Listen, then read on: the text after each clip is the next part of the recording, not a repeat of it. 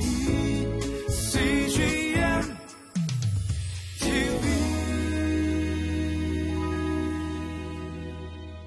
이한 달 동안 우리는 나라와 민족을 위해서 또 가정을 위해서 또 교회를 위해서 또 다음 세대를 위해서 우리가 함께 기도하고자 합니다. 아, 물론 나 자신을 위한 기도도 아, 할 것입니다. 하지만 또한 우리가 이곳에서 함께 모여서 이 땅을 위해 기도할 때 하나님께서 역사하실 줄 믿습니다. 어, 이 나라와 이 민족이 처해져 있는 현실을 바라보면 여러분 정말 기도해야 할 때라는 것을 정말 누구나 느낄 수 있습니다. 뉴스를 보고 각종 미디어를 보십시오. 정말 충격적인 이야기가 계속해서 나오고 있죠.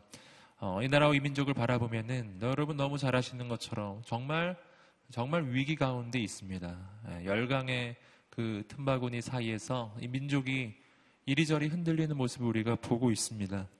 여러분 가정을 한번 보십시오. 여러분 이 시대의 가정은 정말 그 정의마저 불분명해지고 있는 그런 시대를 살고 있습니다. 어느덧 가정의 의미는 너무나 퇴색되고 그리고 그 악한 마귀는요 모든 방법을 동원해서 가정을 흔들고 있어요. 그것이 동성애라고 하는 것이고 그것이 성적인 타락이라고 하는 것입니다.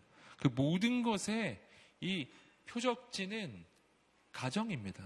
가정을 무너뜨리는 거예요. 어, 동성결혼, 동성애 굉장히 중요한 문제점이 있죠. 그것은 가정의 의미를 희석시킨다는 것입니다. 어, 부부관계의 의미를 흔든, 흔듭니다. 성경적 부부관계의 정의가 무너지는 것이 지금 진짜 이 시대의 현실이지요. 어, 하지만 오늘 우리가 보시는 것처럼 정말 어, 눈에 드러나는 그 모든 그 악한 범죄들 그 뒤에는 무너진 가정이 항상 있더라는 것이죠. 항상 무너진 가정의 배경이 있어요. 어, 가정의 회복, 그 어떤 것보다 소중한 가치입니다. 여러분, 교회는 또 어떻습니까? 교회를 바라보면은, 여러분, 어, 소망보다는 정말 어떻게 보면은 너무나 어두워만 보이는 것이 지금 이 시대 현실이죠. 어, 아주 충격적 이야기들, 스토리들이 어, 자꾸만 나옵니다. 어, 교회가 영적 권위를 어, 잃어버리고 있는 것이 진짜 이 시대의 현실이죠. 어, 떻게 해야 될까요? 예, 그래서 저는 오늘 우리가 함께 모여서 기도해야 한다고 믿습니다. 다음 세대의 현실을 보십시오. 너무 잘 아시듯이 청년 세대는 어, 잉여 세대, 절망의 세대, N포 세대 뭐 이런 표현으로 어, 묘사되고 있습니다. 어, 전국 교회 가운데 절반 이상의 교회 어, 주일학교 중고등부가 사라지고 대학 청년부가 사라진 것이 지금 이 시대 현실이죠. 이대로만 가면 한국 교회 미래는 어떻게 될까요? 다음 세대가 없는 한국 교회. 여러분, 이것은 불을 보듯이 뻔한 것이죠. 시간이 가면 갈수록 노쇠화되고 가면 갈수록 젊은이들이 사라지는 교회. 여러분, 오늘 이 시대 교회 가운데 새로운 회복이 필요합니다. 어, 다음 세대 가운데 새로운 부흥의 역사가 필요합니다. 이 모든 것이 어떻게 이루어질 수 있겠습니까? 우리는 이 모든 것이 우리 스스로에게서 어, 새로운 회복이 시작된다고 생각하지 않습니다. 새로운 역사는 하나님으로부터만 시작하는 것입니다. 구원의 역사는 하늘로부터 내려오는 것이거든요. 여러분 이것이 바로 오늘 우리가 함께 모여서 기도하기를 원하는 이유입니다. 여러분 오늘 그리고 또 이 한 달 동안 우리가 온 마음을 다해서 이 나라, 이 민족의 각 영역을 향해 우리가 함께 기도하기를 소망합니다. 아, 우리가 함께 모여 기도할 때그 아, 기도는 결코 헛되지 않을 것입니다.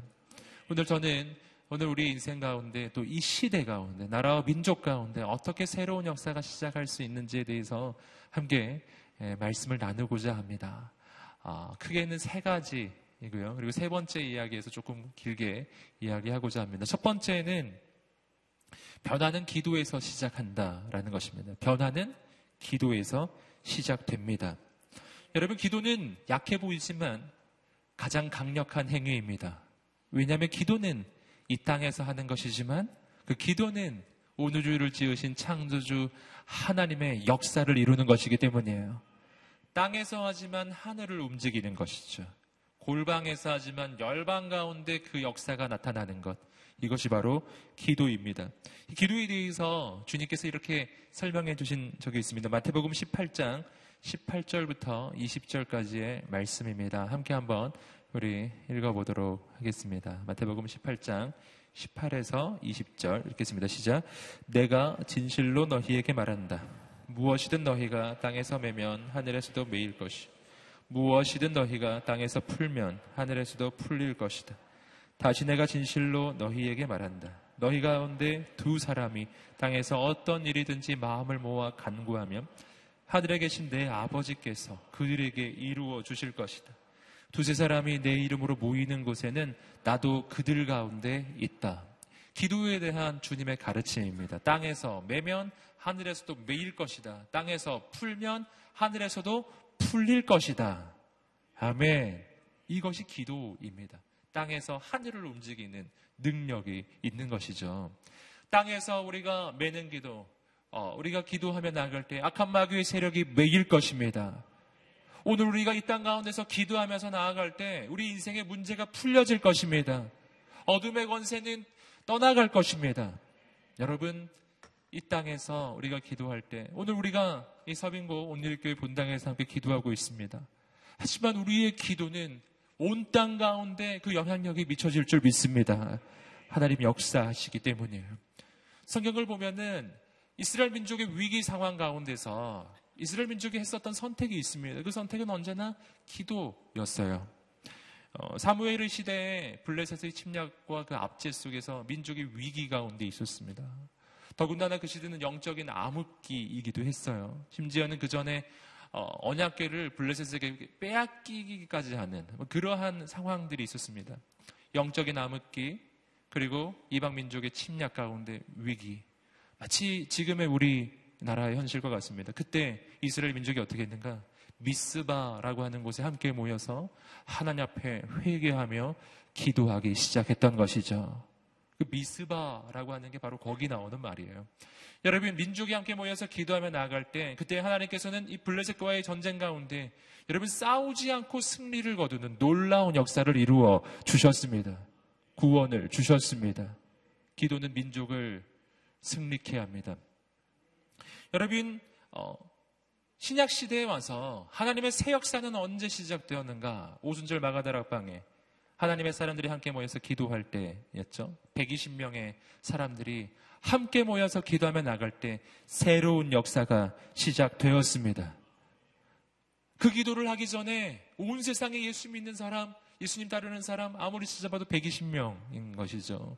하지만 함께 모여 기도하고 성령님이 임하시기 시작할 때 바로 거기에서 여러분 역전의 역사가 일어납니다. 여러분 온 세계 모든 교회가 꿈꾸는 모델 교회, 바로 예루살렘 교회, 그 교회가 탄생하는 것이죠. 세상이 뒤집어지는 역사가 일어납니다. 여러분, 우리가 기도하면 모든 것이 바뀔 줄 믿습니다. 이것이 오늘 우리가 함께 모여서 기도하는 까닭입니다. 변화의 시작은 기도입니다. 여러분, 기도는 약하지 않습니다. 그 기도 들으시는 하나님이 강하시기 때문입니다. 여러분 또 한 가지 변화의 시작이 있어요. 그것은 회개입니다. 변화는 회개에서 시작됩니다. 함께 한번 따라해 볼까요? 변화는 회개에서 시작됩니다. 네, 첫 번째 기도, 두 번째 회개. 회개에서 시작해요. 여러분 이스라엘 민족이 민족의 위기를 만났을 때 민족이 함께 모여 기도합니다. 근데 그 기도했을 때 그 기도의 가장 중심 내용은 회개였어요.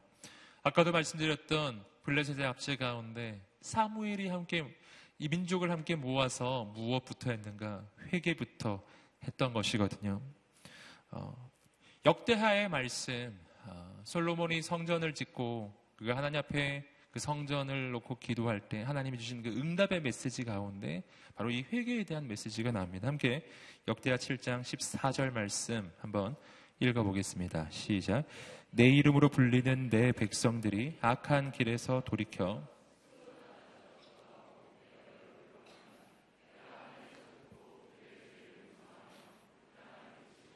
아멘. 여러분 이 메시지는 하나님께서 미래의 어떤 상황을 가정해서 말씀해 주시는 거예요. 만약 이스라엘 백성들이 하나님 앞에 범죄하고 하나님 앞에 우상 숭배를 해서 하나님을 떠남으로 인해 민족이 위기를 경험하게 되었을 때, 그때 어떻게 그 민족의 위기 가운데 이 민족이 회복을 얻을 수 있는지 그 방법을 하나님이 설명해 주신 거예요. 만약 너희 민족 가운데 이런 일이 일어나거든.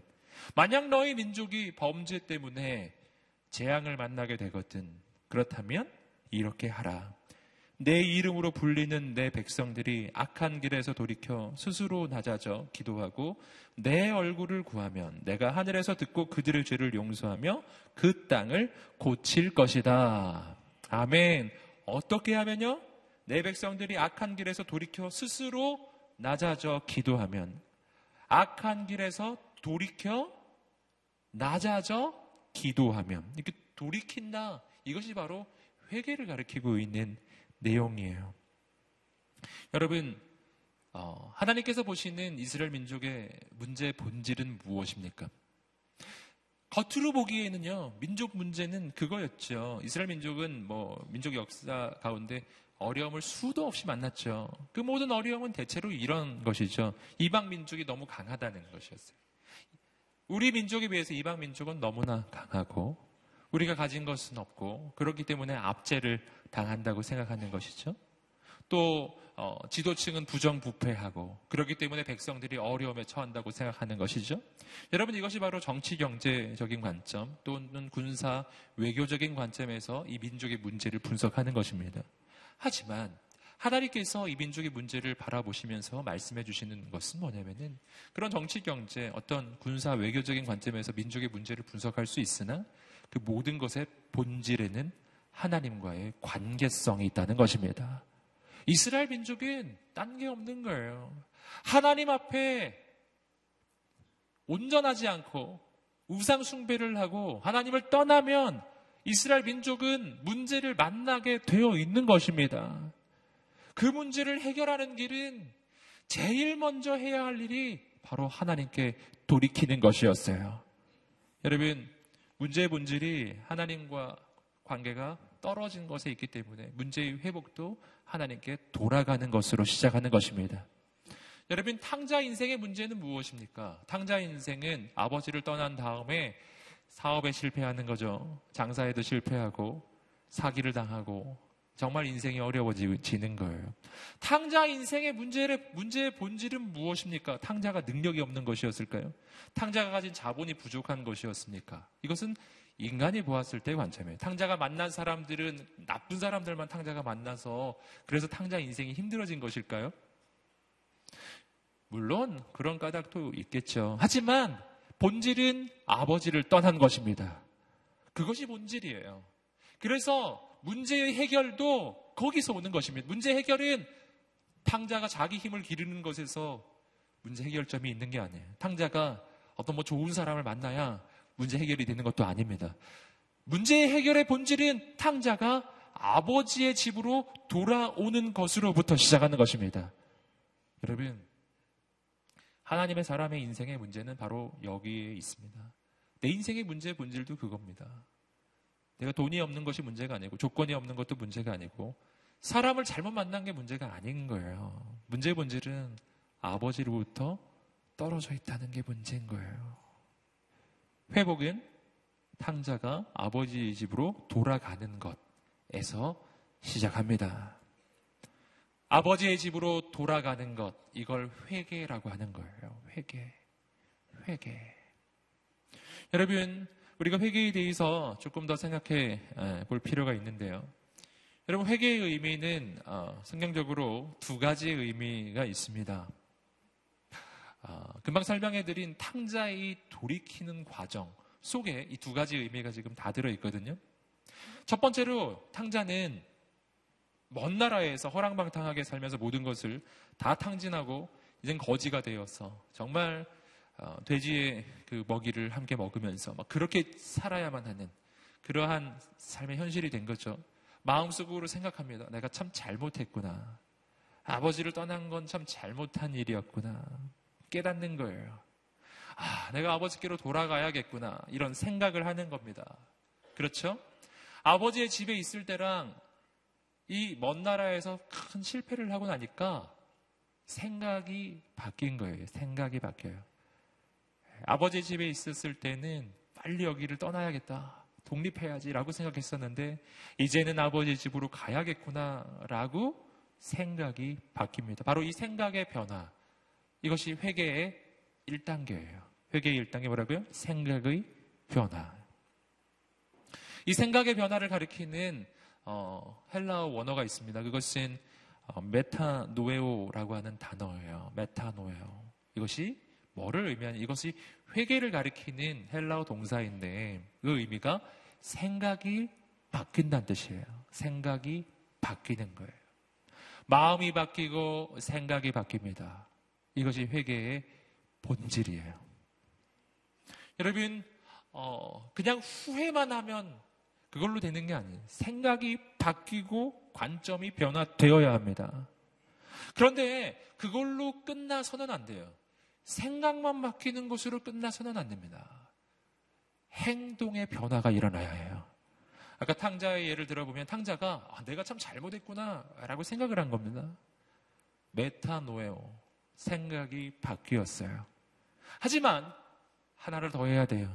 그 생각을 했으면 이제 아버지의 집으로 가야 하는 것입니다. 행동과 삶의 변화가 일어나야 해요.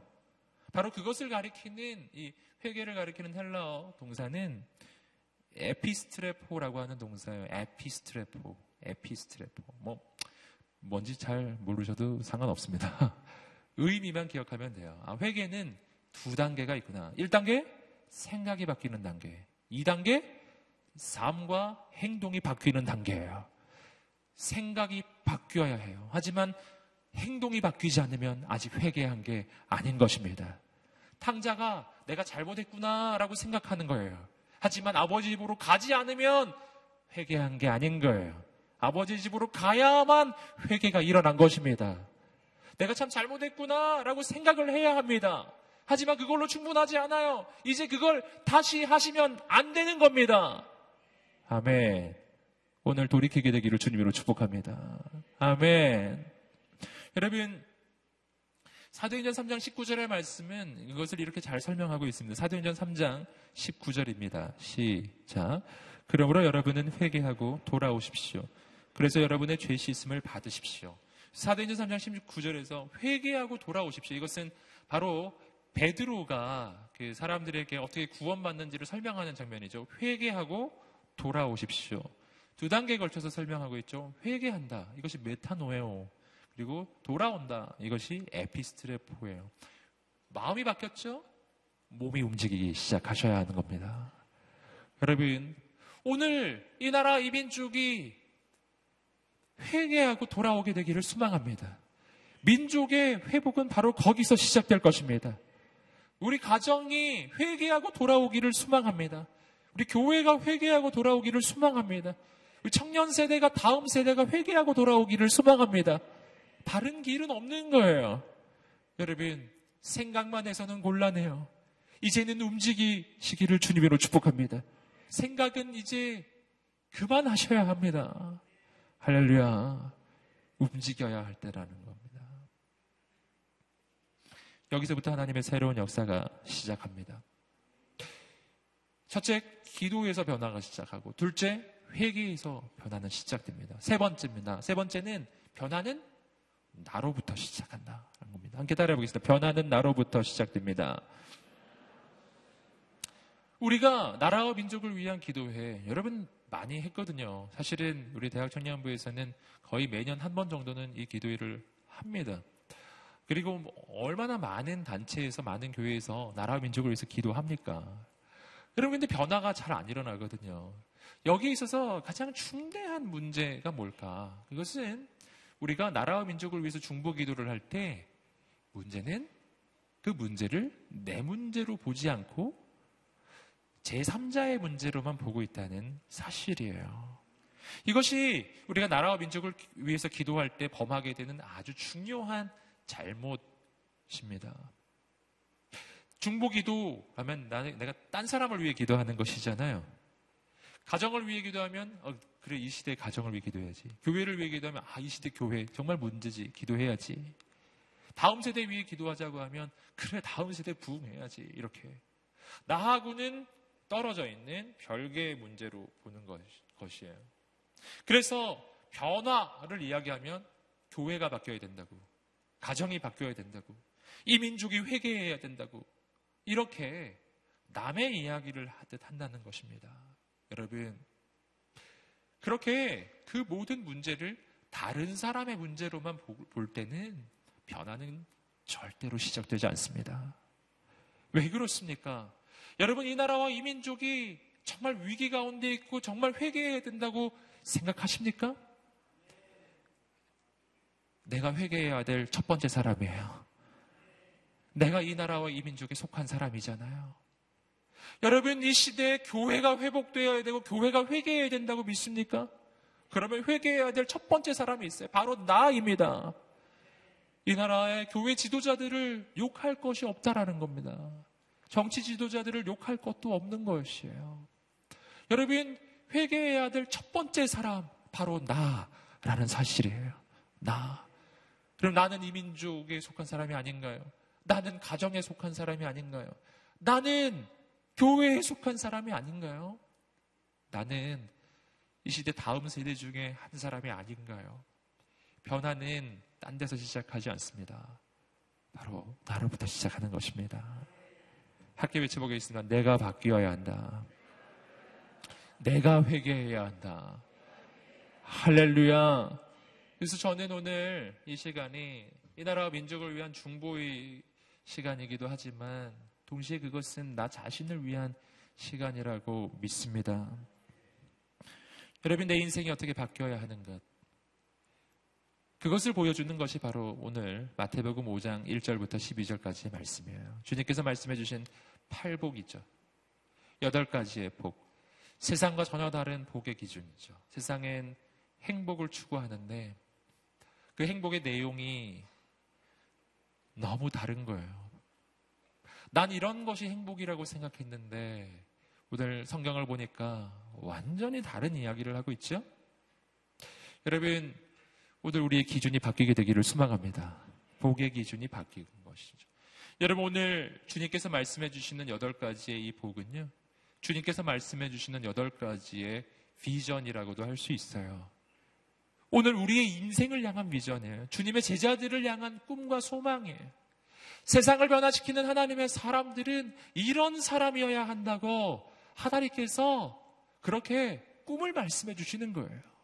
여러분 이것이 오늘 우리의 꿈이 되기를 소망합니다. 내 인생이 어떻게 변화되어야 할까요? 바로 팔복에 있는 바로 이러한 사람이 되어야 하는 것입니다. 여러분 이 나라와 이 민족의 회복, 가정과 교회와 다음 세대의 부흥은 어떻게 일어날까요?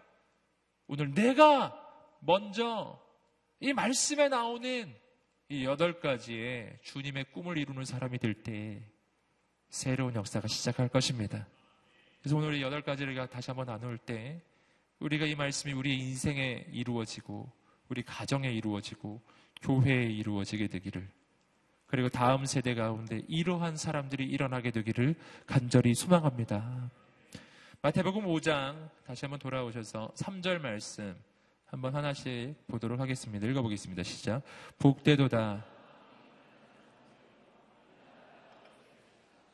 복대도다 마음이 가난한 사람. 하늘나라가 그들의 것이다. 마음이 가난한 사람이 되라. 이것이 첫 번째. 주님께서 우리의 인생에 되기 원하시는 모습이에요.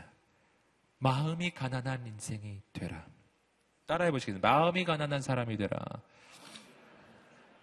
아멘. 네. 왜 마음이 가난한 사람이 되라고 할까요? 어, 이것이 모든 것의 시작점이기 때문입니다. 여러분, 여덟 가지 이 복은요, 잘 읽어보시면, 음, 서로 연결되어 있음을 알 수 있습니다. 이것은 단순, 단순히 그냥 무작위적으로 나열한 순서가 아닙니다. 이 안에는 논리적인 연관 관계가 있는 순서예요. 첫 번째 시작점과 마지막 끝은 달라요.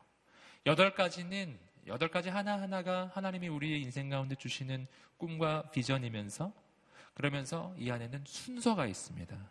이 여덟 가지 가운데 첫 번째 다른 일곱 가지가 되기 위한 시작, 시작점, 출발점. 그게 이 첫 번째예요.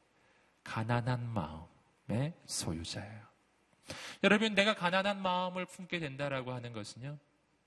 이것은 내 인생이 비굴해지거나 내 인생이 어려워지는 것을 이야기하는 것이 아닙니다. 이것은 하나님 앞에서 피조물인 나 자신의 그 인생의 본질을 말해주는 것입니다. 여러분, 세상에는 부유한 자도 있고 가난한 자도 있고 그런 게 아닙니다. 하나님 앞에 서면 우리 모두는 가난합니다. 하나님 앞에서 누가 부자라고 이야기할 수 있어요? 여러분, 세계 1위의 부자가 있다고 생각해 봅시다. 그는 하나님 앞에서 좀 자랑할 수 있을까요? 하나님, 제가 가진 것 좀 보세요. 그럼 하나님께서 이렇게 말씀해 주시겠죠. 어리석은 자요. 내가 오늘 밤 내 영혼을 취하여 가면 이것이 누구의 것이 되겠느냐? 주님께서 이렇게 말씀해 주시겠죠. 네. 안타깝게도 여러분 청지기는 청지기는 주인이 아니에요. 청지기는 맡겨놓은 걸 가지고 있는 거예요. 여러분 교회 다니는 사람은 청직이고 세상에 교회 안 다니는 사람들은 다 주인들인가요? 내가 교회 다니는 순간부터 어, 난 이제 청직이 이렇게 되는 겁니까? 아니에요. 교회를 다니든 안 다니든 예수님을 믿든 안 믿든 전부 청직이에요. 우리 모두 렌탈한 것입니다. 어떤 사람은 많이 렌탈했고 어떤 사람은 조금 렌탈한 거예요. 그럼 많이 렌탈한 걸 내 거라고 주장하면 좀 곤란하죠. 여러분, 어, 하나님 앞에서 누가 부자입니까? 다 가난합니다. 이것이 피조물의 본질입니다. 하나님 앞에서의 가난함이란 내가 하나님이 없이는 살 수 없다는 것을 아는 것입니다. 여러분, 내가 하나님이 없이는 단 한순간도 살 수 없는 연약한 존재라는 것을 깨닫고 매 순간 주님을 의지하는 인생이 되는 것입니다. 이것이 가난한 마음이에요. 여러분, 현대 문명이 이 마음을 잃어버리는 것이죠. 현대 문명은 너무나 기술이 발전해서요. 요즘에 뭐 기사를 읽어보니까 한번 인공지능이 인간에게 도전해서 어, 곧 아마 이세돌 구단과 인공지능 사이의 바둑 대결이 아마 펼쳐질 것 같은데요. 사람들은 생각합니다. 인간이 가지고 있는 기술 수준이 올라가면 인간의 그 기술이 유토피아를 만들 수 있을 것이라는 자신감이죠. 여러분, 그러나 그것이 진짜일까요? 그렇지 않다는 사실이죠. 기술 문명이 발달하면 발달할수록 더 위험하고 더 불안하죠. 여러분, 인류는 인간의 기술 때문에 가장 큰 위협을 당하고 있습니다. 인간은 기술로 유토피아가 될 거라고 생각하지만 사실은 반대라는 것이죠. 여러분, 이 시대 교회가 가지고 있는 문제가 바로 이, 이, 것이죠내 힘으로 무언가를 할 수 있다고 생각하는 그 순간, 그 순간이 넘어지는 순간. 내 힘으로 내 미래를 개척할 수 있다고 생각하는 그 순간, 그 순간 그는 자신감이 생기는 순간이 아니라 실은 착각에 빠지는 순간이에요. 그 순간이 그의 인생이 멸망을 향해 달려가는 순간입니다. 여러분, 가난한 마음의 회복. 이것이 오늘 우리 인생의 새로운 시작점입니다. 민족의 새로운 시작점이고, 교회의 새로운 시작점이고, 가정의 새로운 시작점입니다. 이 시대 청년 세대의 새로운 시작점이기도 합니다. 가난한 마음. 그것은 절망한 마음이 아니에요. 여러분, 하나님이 계신데 내 인생을 포기하면 그거 가난한 거 아닙니다. 그런 마음은 부유한 마음이에요. 진짜 가난한 마음은 하나님만 의지하기 때문에 내 힘으로는 할 수 없지만 하나님께서 이루실 것을 믿고 다시 일어나는 것입니다. 이것을 가난한 마음이라고 하는 거예요. 가난한 마음은 포기하지 않습니다. 가난한 마음은 교만하지도 않습니다. 가난한 마음은 하나님만 의지합니다. 그래서 언제나 다시 일어나는 겁니다. 오늘 우리 인생이 그런 인생이 되기를 간절히 소망합니다. 계속해서 사절 말씀을 한번 읽어보시겠습니다. 시작. 복되도다 슬퍼하는 사람들은 그들에게 위로가 있을 것이다. 두 번째는 슬퍼하는 사람이 되라라는 겁니다. 함께 따라해 보겠습니다. 슬퍼하는 사람이 되라. 예, 이것은 어, 참 이상한 표현이죠. 우리 슬퍼하는 게 나쁜 것 같은데 주님께서는 슬퍼하는 것이 복이 있는 거라고 하시거든요. 여러분 이것은 어, 그냥 이 자체만 놓고 보는 것이 아니라 이 앞에 있는 첫 번째 덕목과 연결해서 보아야 합니다. 이 슬픔은 어디서 오는 것이냐면은 가난한 마음에서 오는 것이거든요. 가난한 마음. 슬퍼하는 것은요, 부유한 마음에서도 와요. 죄악을 즐기는 사람도 슬퍼할 때가 있습니다. 오늘 말씀이 이야기하는 것은 그런 슬픔을 이야기하는 게 아니에요. 내가 세상에서 이익을 얻지 못해서 슬퍼하는 마음. 그런 마음이 아닌 거예요. 로또 복권에 당첨이 안 됐다고 슬퍼하는 마음. 이런 마음이 아닌 것이죠. 이 마음은 하나님 앞에서의 가난한 마음을 이야기합니다. 여러분, 오늘 우리 인생의 눈물이 회복되기를 소망합니다. 어떤 눈물입니까? 그 눈물은 하나님 앞에서 내가 죄인이라는 그 깨달음 때문에 흘리는 눈물이에요. 어, 내 안에 있는 이 죄성 때문에, 죄악된 습관 때문에, 그래서 흘리는 눈물이에요. 내가 가지고 있는 진짜 아픔을 아는 눈물이죠. 여러분, 어, 그 나병이 가지고 있는 무서움이 그것이잖아요. 감각이 사라진다는 것이죠. 예. 아무리 그 몸이 썩어가도 아프지 않은 거예요. 그것이 가장 무섭습니다. 여러분, 몸이 썩어가고 병이 생기면 아파야 정상입니다. 가장 무서운 병은 안 아픈 거예요. 그러면 돌이키기가 어려워요. 아프지가 않기 때문에. 아무리 병이 악화되어도, 아무리 병이 중해져도 아프지가 않으니까요. 그냥 시간이 가는 겁니다. 어느 날 돌이킬 수 없는 지경에 이르렀을 때야 발견하는 것이죠. 그런 병이 제일 어려운 병이에요. 여러분, 오늘 내가 내 인생의 이 죄악을 바라보면서 아프지 않다면, 내 인생의 죄악의 습관을 바라보면서 눈물이 나지 않는다면, 그건 지금 내가 정상적으로 살고 있다는 뜻이 아니고 병들었다는 뜻이에요. 아주 심각한 병이 된 거예요. 감각이 마비된 겁니다. 여러분, 오늘 우리 인생 가운데 영적인 감각이 회복되기를 주님으로 축복합니다. 병을 보면 병이라고 느껴야 합니다. 여러분, 죄악을 보면 그것이 잘못됐다고 느껴야 합니다. 이 영적인 느낌이 회복되어야 합니다. 그래야 떠나는 것이거든요. 여러분, 눈물이 회복되기를 소망합니다. 시대를 바라보며 눈물이 회복되기를 소망합니다. 성경을 바라보면 하나님의 사람들은 자신의 죄악을 바라보면서도 눈물을 흘렸지만 민족의 고통과 어려움을 바라보면서도 눈물을 흘렸어요. 모세는 민족의 죄악을 바라보면서 하나님 앞에 눈물로 기도하지 않습니까?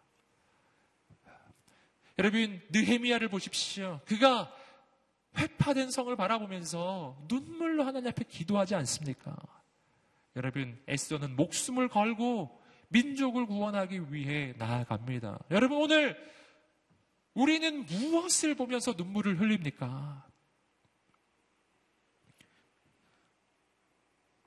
내가 세상의 이익을 더 많이 얻지 못했다고 해서, 내가 세상의 가치를 더 많이 못 얻다고 해서, 남과의 비교 의식 속에서, 늘 열등감 속에서, 혹시 그런 것 때문에만 눈물을 흘리고 계시지 않은가요?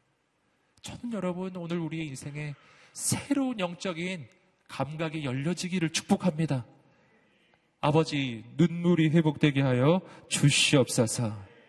우리 인생에 중보의 눈물이 있게 하여 주시옵소서. 오늘 우리가 이 나라 민족을 위해서 이 땅을 위해 기도할 때 그 마음이 회복되어야 한다는 것입니다. 계속해서 5절 말씀은 이렇게 이야기합니다. 읽어보겠습니다. 시작. 복되도다 온유한 사람들은 그들은 땅을 유업으로 받을 것이다. 세 번째는 온유한 사람이 되라. 그런 겁니다. 여러분 여기서 이 온유하다라고 하는 것은 단순히 어, 비굴해지거나 그냥 조용해지거나 뭐 내성적이 된다라거나 뭐 이런 것을 이야기하는 것은 아닌 것이죠. 우리가 잘 아시는 것처럼 여기서의 온유라고 하는 단어는 원어적으로 보면은 야생 동물이 길들여진 상태를 가리키는 것이라고 하죠. 예, 예를 들어 말이 길들여진 것이죠. 말이 길들여지지 않았을 때는 야생마. 그렇죠? 말이 길들여지면 그 말을 탈 수가 있게 돼요. 여러분, 말이 길들여졌을 때 그 말은 그 힘을 잃어버린 게 아니에요. 힘은 그대로 있습니다. 그런데 그 힘이 주인의 통제 속으로 들어가는 것입니다. 여러분, 온유함이라고 하는 것은 그러므로 뭐가 전제되냐 하면요. 온유함은 주인이 있음이 전제되는 것입니다. 힘이 통제되는 거예요. 주인의 이 권위 앞에서 나의 힘이 절제될 수 있는 것입니다. 여러분, 우리는 그런 거를 진짜 부드러움이라고 이야기하는 겁니다. 힘이 없어서 부드러운 것이 아니라 절제되기 때문에 부드러운 거예요. 여러분, 오늘 그러므로 오늘 우리의 인생의 이 온유함이라고 하는 것은 어디서 시작되느냐 하면은 성격이 좋아지는 데서 시작되는 게 아니고 이 온유함의 시작점은 내 인생의 주인이 하나님이심을 아는 것에서 시작하는 것입니다. 그리고 그 하나님 앞에서 무릎 꿇을 줄 아는 것에서 바로 이 온유함이 시작됩니다. 하나님 앞에서 온유한 인생. 그래서 그러한 인생은 어떤 인생이 되는가? 그는 그 누구보다 하나님께 쓰임 받는 인생이 되는 것이죠. 주인의 통제 속에 들어가 있는 사람이죠. 그러므로 주인이 가라 하면 가고 서라 하면 서고 우하면 우하고 좌하면 좌하는 거예요. 편안한 사람. 아버지 하나님께서 쓰시기에 좋은 사람, 온유한 사람. 오늘 우리의 인생이 그런 인생이 되시기를 주님으로 축복합니다. 그러므로 하나님 앞에서의 부드러움이란 약한 게 아닌 거예요. 하나님 앞에서의 부드러움이란 가장 놀라운 하나님의 역사가 나타나는 하나님의 방법인 줄 믿습니다. 여러분 계속해서 6절 말씀은 이렇게 이야기하고 있어요. 6절 말씀 읽어보시겠습니다. 시작. 복대도다 의에 줄이고 목마른 사람들은 그들은 배부를 것이다. 의에 줄이고 목마른 사람이 되라는 것이죠. 따라해 보겠습니다. 의에 줄이고 목마른 사람이 되라. 아멘. 이런 말씀을 보시면은 이 관점이 점점 더 자기를 향한 관점에서 세상을 향한 관점으로 그리고 어, 하나님의 비전을 향한 관점으로 변화되고 있다는 것을 알 수가 있으시죠? 의에 줄이고 목마른 사람이 되라. 여러분 여기서 우리는 우리 인생의 질문을 던져 보아야 합니다. 나는 무엇에 목마르고 무엇에 굶주려 있는가? 사람들은 모두 다 무언가에 굶주려 있어요. 그것이 바로 내 인생에서 내가 추구하는 것입니다. 여러분, 무엇에 굶주려 계신가요? 여러분 세상의 가치에 굶주려 있지 않나요? 돈에 굶주려 있지 않나요? 여러분 세상의 권력에 굶주려 있지 않나요? 우리는 세상 속에서 그런 사람을 너무너무 많이 만납니다. 나는 무엇이 없을 때 내 마음이 허기진가요? 여러분, 오늘 말씀이 이야기합니다. 내가 진짜로 굶주려야 할 것은 돈이 아니고 권세가 아니고 권력이 아니고 인기도 아니고 하나님의 의라고 하는 것입니다. 내가 진짜 굶주려야 할 것에 굶주릴 줄 아는 하나님의 사람들 되시기를 주님으로 축복합니다. 바로 이 부분에 대해서 주님께서 이렇게 가르쳐 주셨습니다. 마가, 마태복음 6장 31절부터 33절까지 말씀입니다. 시작. 그러므로 무엇을 먹을까? 무엇을 입을까? 걱정하지 말라.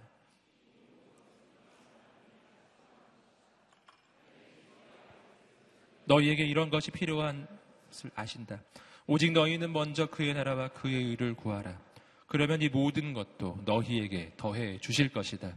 무엇을 먹을까? 무엇을 입을까? 무엇을 마실까? 내가 무엇을 가지고 있는가? 여러분 이것이 우리 인생의 변함없는 굶주림이었죠. 여러분 그런데 주님께서 새로운 관점을 열어주시는 거예요. 그러한 것들에 굶주려 하지 말아라. 그러한 것들에 줄여 있지 말아라. 할렐루야. 왜냐하면 그러한 것들은 하나님께서 채워 주시는 것이기 때문이다. 아멘. 하늘에 계신 너희 아버지께서는 너희에게 이러한 것이 있어야 될 줄을 알고 계신다. 아멘. 우리에게 그 믿음이 있게 되기를 주님으로 축복합니다. 어, 그러니까 이 주님의 말씀에 의하면 우리는 안 굶주려도 되는 것에 굶주려 있다는 것이죠. 안, 네, 안 줄여도 되는 것에 줄여 있다는 것입니다. 아니, 걱정을 안 해도 되는 걸 걱정하고 있는 거예요. 염려하지 않아도 되는 걸 염려하고 있는 거예요. 내가 추구하지 않아도 되는데 그렇게 추구하고 있는 거예요. 여러분, 내게 필요한 것은 하나님께서 채워 주신다고 약속하셨습니다. 우리에게 그 믿음이 있게 되기를 주님으로 축복합니다. 주님 말씀하셨어요. 이 모든 것은 하나님이 채워 주실 것이니까 너희는 이런 것을 꿈꾸어라. 너희는 먼저 그의 나라와 그의 의를 구하여라. 아멘. 세상의 헛된 가치, 낮은 가치. 아니, 그런 거 말고 더 높은 가치, 더 높은 하나님의 꿈, 더 높은 하나님의 비전을 바라보는 인생이 되라. 라고 하는 것입니다. 여러분, 내가 그렇게 세상의 가치 목말라 하는 그 또 한 가지 아주 중요한 이유가 있다면 그것은 인간의 죄악된 본성이기 때문이기도 하지만 또 하나는 하나님을 신뢰하지 않는 것이기도 해요. 내가 하나님을 신뢰하지 않기 때문에 내가 이런 것을 추구하지 않으면 하나님이 내 인생 책임져 주시지 않을 거라고 생각하기 때문이에요. 여러분 산상수훈에서 주님이 끊임없이 말씀해 주시는 것은 뭐냐면은 아버지를 신뢰하라라는 것입니다. 아버지를 신뢰하십시오. 하나님의 가르침, 주님의 가르침이 이런 것이죠. 저 하늘에 나는 새를 보아라. 저 들판에 피어 있는 꽃 한 송이를 보아라. 하나님께서 그 새 한 마리를 기르시고 저 꽃 한 송이를 입히시는데 너희는 저 새보다 귀하고 너희는 저 꽃 한 송이보다 더 귀한 존재가 아니냐? 하나님께서 왜 너희의 인생을 버려두시겠느냐? 아버지께서 너희의 인생을 입히시고 먹이시고 돌보실 것이다. 아멘. 여러분 하나님 신뢰하시기를 주님으로 축복합니다. 그리고 나는 뭐의 굶주리라고요? 하나님의 의, 하나님의 꿈과 비전과 하나님의 그 나라를 굶주려 하는 거룩한 영적인 열망을 품게 되기를 주님의 이름으로 축복합니다. 아버지는 날 그렇게 세워 주십니다. 아버지는 내 인생을 그렇게 키워 주십니다. 이 의가 너무나 중요해요. 이 의는 어, 나와 아버지를 연결시켜 주는 것이기 때문입니다. 세상에 있는 모든 가치는 그것은 그냥 세상에서 끝이 나는 겁니다. 아무리 많은 돈을 가져도 그것이 나를 천국을 보내주진 못합니다. 여러분, 아무리 많은 세상의 소유를 가진다 해도 그것이 내 인생을 구원하진 못해요. 하지만 나에게 하나님의 의가 없으면 난 천국을 갈 수 없는 것입니다. 이 의는 예수 그리스도의 십자가로만 내 인생에 덧입혀지는 것입니다. 여러분, 이 시대는 바로 이 하나님의 의에 굶주려 있는 것입니다. 세상에 가치가 없어서 세상에 돈이 없어서 물질이 없어서 세상이 망하는 것이 아니라 하나님이 요구하시는 그 의가 없기 때문에 이 시대가 망하는 것입니다. 이 시대는 뭘 필요로 합니까? 예수 그리스도를 필요로 하는 것입니다. 십자가를 필요로 하는 것입니다. 오늘 우리 인생이 그렇게 예수 그리스도 십자가의 통로가 되기를 주님으로 축복합니다. 계속해서 7절 말씀을 함께 읽어보시겠습니다. 시작.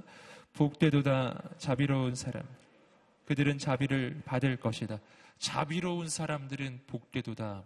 자비는 자격 없고 조건 없는 자에게 베푸는 은혜이죠. 자비는 은혜하고 같은 말이라고 할 수 있습니다. 내가 자비의 통로가 되어야 한다는 것이죠. 여러분 그 까닭은 내가 하나님의 자비를 받은 사람이기 때문이에요. 내가 은혜의 통로가 되어야 하는 까닭은 내가 하나님의 은혜의 통로, 은혜를 받은 사람이기 때문입니다.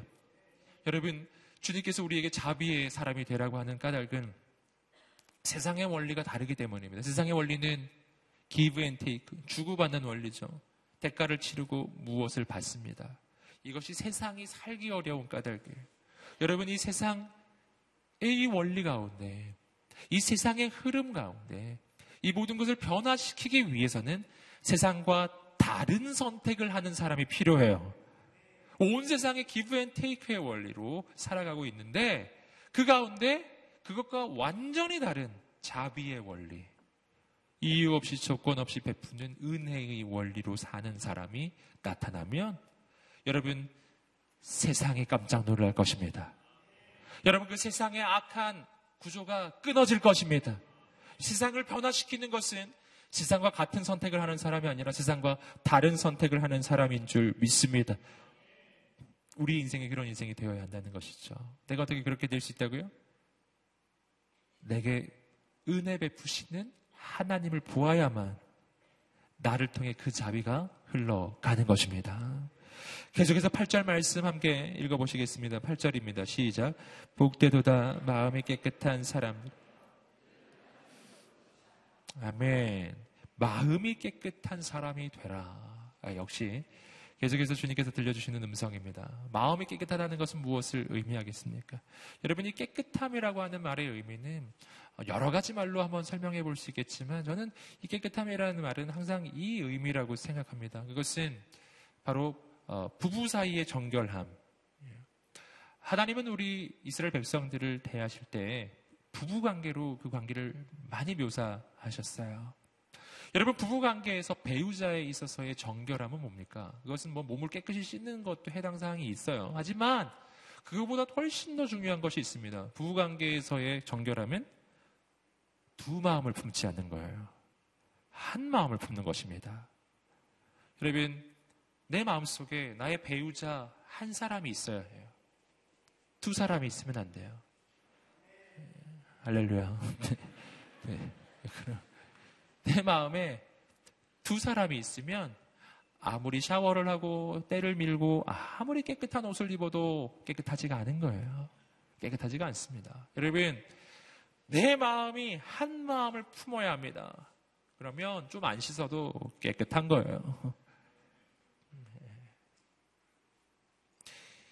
연애를 해보셨으면 아마 느끼실 수 있을 겁니다.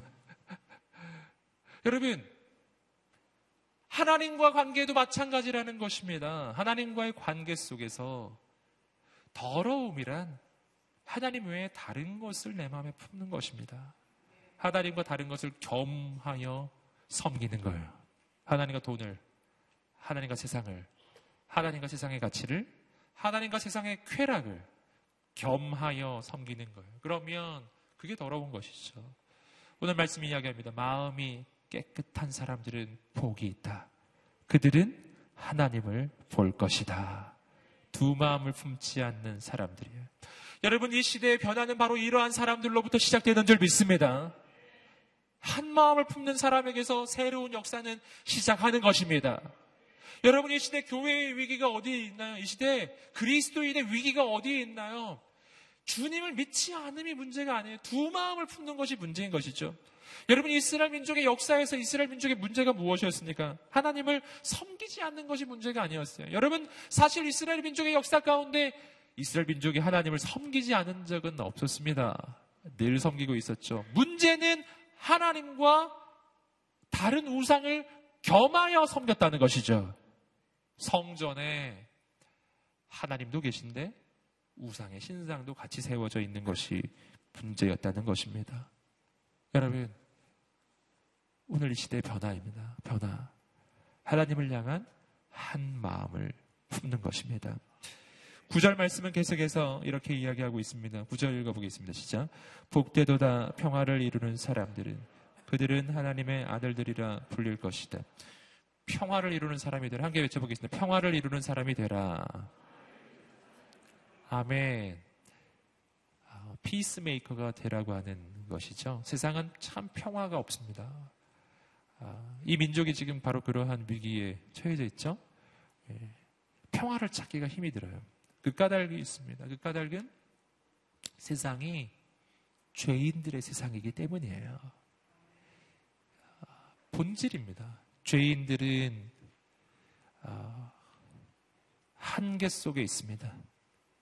한계 속에 있는 죄인들은 다른 일을 쓰러뜨려야만 자기의 생존이 보장되는 거예요. 다른 일을 쓰러뜨리지 않으면 내가 죽는 것이니까. 세상은 정글이잖아요. 여러분, 그러므로 세상 속에서 평화를 이야기하는 것은요, 말은 할 수가 있겠지만, 실은 그게 가능한 게 아닌 거예요. 전쟁은 그치지 않고, 난리도 그치지 않고, 위기는 계속됩니다. 여러분, 평화는 세상으로부터 나오지 않습니다. 평화는 평화의 왕으로부터 나옵니다. 평화의 왕이신 예수 그리스도이십니다. 여러분, 진짜 평화가 생겨난 것은 바로 2000년 전 예수 그리스도의 십자가 때문입니다. 여러분, 에베소서의 말씀을 보시면은 주님의 그 십자가를 통해 하나님과 우리 사이에 평화가 임하였음을 말해줍니다. 예수님께서 자기 목숨을 내어 주심으로 우리의 죄의 대가를 치루어 주셔서 하나님과 원수 되었던 우리가 하나님과 다시 관계 회복이 일어난 것이죠. 여러분, 이런 걸 평화라고 하는 겁니다. 주님을 그래서 평화의 왕이라고 합니다. 여기서 우리는 어떻게 우리가 평화를 만들 수 있는지 그 방법을 발견해요. 그것은 십자가이죠. 예수님이 십자가를 선택하셔서 하나님과 우리 사이에, 유대인과 이방인 사이에, 여러분 절대로 만날 수 없는 사람들 사이에 하나됨이 일어납니다. 여러분 이것은 지금도 마찬가지입니다. 평화는 언제나 십자가를 선택하는 사람을 통해서 이루어집니다. 우리의 인생이 그 한 사람 되기를 주님의 이름으로 축복합니다. 이 민족의 위기가 어디서 해결되겠습니까? 가정의 위기는 어디서 해결되겠습니까? 여러분, 십자가를 선택할 수 있는 한 사람이에요. 그한 사람을 통해 하나님께서 새로운 일을 시작할 것입니다. 마지막으로 마태복음 5장 10절부터 12절까지 말씀을 함께 읽어보시겠습니다. 시작. 복되도다 의를 위해 핍박을 받는 사람들은 복되도다 나 때문에 사람들의 모욕과 핍박과 터무니없는 온갖 비난을 받는 너희들. 기뻐하고 즐거워하라. 하늘에서 너희들의 상이 크다. 너희들보다 먼저 살았던 예언자들도 그런 핍박을 당했다. 의를 위하여 핍박을 받는 사람이 되라. 라는 거예요. 여러분, 우리 인생에 문제가 하나 있습니다. 문제의 본질은 어, 내가 무엇을 위해 사느냐보다 내가 어떤 대접을 받느냐에 더 주목한다는 것입니다. 우리는 항상 그런 거에 민감해요. 내가 무슨 대접을 받는지 거기에 민감해서 나를 알아주는지 안 알아주는지 이런 거에 매우 민감하고 그것 때문에 상처받는 것이죠. 여러분 그러나 오늘 말씀을 보세요. 오늘 말씀은 뭐라고 이야기합니까? 핍박을 선택하라라는 겁니다. 핍박 받는 길로 가라. 할렐루야. 여러분, 중요한 것은 내가 무슨 대접을 받느냐, 무엇을 경험하느냐가 아니라 내가 무엇을 위해서 그것을 하고 있느냐입니다. 내가 무엇을 위해서 이 일을 경험하고 있느냐입니다. 내가 아무리 부귀 영화를 누린다고 할지라도 그것이 내가 죄를 저지르는 대가라면 그것이 만약 내가 하나님을 떠나는 대가라면 내가 그것이 만약 마귀에게 절하는 대가라면 절대로 그것을 선택해서는 안 된다라는 것이죠. 예수님께서 아칸마의 세 번째 그 시험 천하 만국의 모든 영광을 보여주면서 너가 나에게 한 번만 절을 하면 이 모든 영광을 너에게 주겠다고 할 때 주님께서 그것에 승낙을 하셨나요? 와우 나를 이렇게 잘 대접해 주다니 할렐루야 그리고 한 번 절을 하면은 그걸 다 얻는데 여러분 그렇게 하지 않았다는 것입니다. 내가 무슨 대접을 받느냐가 중요한 것이 아니라 이것이 무엇을 위한 것이냐가 중요한 것입니다. 여러분 오늘 이 시대는 그런 사람이 필요한 시대입니다. 이 시대가 어두워가고 이 시대가 망해가고 이 나라와 이 민족이 어둡고 교회가 어둡고 여러분 가정이 어둡고 그리고 청년 세대가 소망을 잃어버리는 이유 바로 여기에 있는 거 아닙니까? 여러분 목적을 잃어버린 시대 진짜 목적 내가 인생을 걸 만한 목적을 잃어버린 시대 그냥 모두 다 내가 무슨 대접을 받는지만 그것만을 위해서 살아가는 시대 내가 더 좋은 대접을 받을 수만 있다면 내가 더 좋은 것을 얻을 수만 있다면 얼마든지 부정도 저지르고 얼마든지 죄악도 선택하는 그런 시대 여러분 그런 시대이기 때문에 그래서 소망을 잃어버리는 것이잖아요. 여러분 어떻게 해야 합니까? 그렇게 하지 않는 사람들이 나타나야 합니다. 그렇게 안 하는 사람. 하나님의 의를 위해서 기꺼이 고난을 선택하는 하나님의 사람. 내가 무엇을 경험하느냐가 중요한 것이 아니라 이것이 무엇을 위한 것이냐가 중요한 사람이죠. 모든 인류의 구원을 위해서라면 기꺼이 십자가를 선택했던 주님처럼 새로운 선택, 새로운 결정이 오늘 우리로부터 시작되기를 간절히 소망합니다. 그때 오늘 말씀은 이야기해 줍니다. 기뻐하고 즐거워하라. 할렐루야. 기뻐하고 즐거워하라. 정말 당신이 하나님의 의를 위해서 핍박받는다면 기뻐하라. 할렐루야. 즐거워하라. 아멘. 여기서 조금 오해는 하지 않으셔야 돼요. 예. 내가 성격이 나빠서 내가 잘못을 저질러서 핍박받을 때는 예, 슬퍼하셔야 돼요. 그거는 그때는 빨리 고치고 회개하고 돌이키셔야 하는 거예요. 간혹 아무튼 핍박만 받으면 다 이게 의를 위한 핍박이라고 여기는 예, 자꾸 오해하시는 분이 계셔요. 할렐루야. 여러분 무엇을 위한 것이냐 것입니다. 하나님의 의를 위해서라면 기꺼이 믿음의 선택을 하는 하나님의 사람들이 일어 나게 되기를 소망합니다. 바로 당신이 그 사람이 되기를 주님으로 축복합니다. 옆 사람에게 말해주겠습니다. 당신이 바로 그 사람이 되십시오. 아멘. 여러분 세상을 바라보면 그렇게 할 수 없습니다. 현실을 보면 그렇게 할 수 없어요. 하다듬을 보면 그렇게 할 수 있습니다. 오늘 말씀 이야기합니다. 기뻐하고 즐거워하라. 저 하늘나라에서 너에게 주어질 상급이 너무나 크다. 너희들보다 앞서 살았던 예언자들도 그렇게 살았다. 2000년 전 예수님도 그 선택을 하셨다. 여러분, 십자가 선택할 수 있는 이유는 그 다음에 영광이 있기 때문이죠. 십자가는 짧고 부활의 영광은 영원하거든요. 여러분, 오늘 이 시간이 바로 그 시간입니다. 하나님이 나라와 민족의 새로운 역사가 있기를 소망합니다. 하나님 이 시대가 새로워지기를 소망합니다. 여러분, 이것은 남의 얘기가 아니거든요. 세상을 바라보니까 무정하고 잔인하고 세상을 바라보니까 죄악을 추구하고 세상을 바라보니까 소망이 없죠. 하지만 그 세상에 있는 그 죄악된 모습들이 바로 내 안에 있는 모습이 아닌가요? 여러분, 그러므로 회개는 내가 남들을 향해 회개하라 외치는 것이 아니라 진짜 회개는 나로부터 시작합니다. 저는 오늘 우리 마음에 가난한 마음이 회복되기를 소망합니다. 우리의 마음에 애통하는 마음이 회복되기를 소망합니다. 내 인생을 바라보며 애통하게 되기를 소망합니다. 나의 죄를 바라보며 애통하게 되기를 소망합니다. 민족의 죄악을 바라보며 애통하게 되기를 소망합니다. 눈물이 회복되기를 소망합니다. 주님, 이 땅 가운데 회복을 주시옵소서. 이 모든 죄악을 회개합니다. 하나님 민족의 죄악을 회개합니다. 교회의 죄악을, 이 시대의 죄악을 회개합니다. 주님, 그 모든 죄가 내 안에도 있음을 고백합니다. 이 시간 우리가 한번 기도하며 나갈 때 먼저 회개의 기도를 드리며 나가기를 소망합니다. 그리고 저 앞에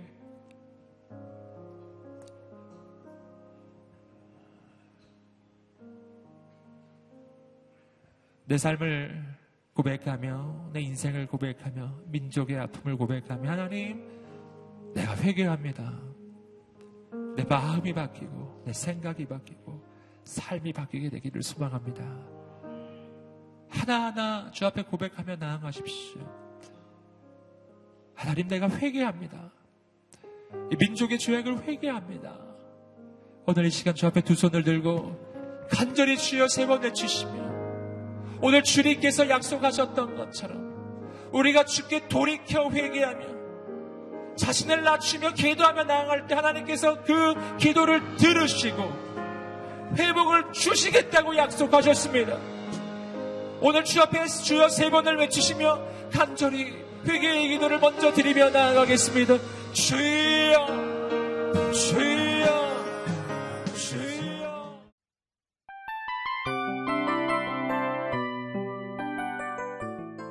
이 프로그램은 청취자 여러분의 소중한 후원으로 제작됩니다.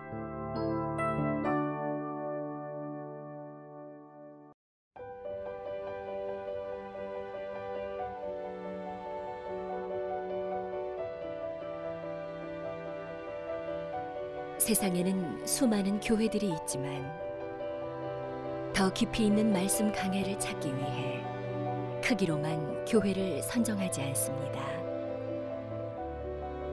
보다 좋은 영적 콘텐츠를 더 많이 나누기 위해 방송비를 받지 않습니다. 1년 365일 복음만 전하고 싶어서 우리는 광고를 하지 않습니다.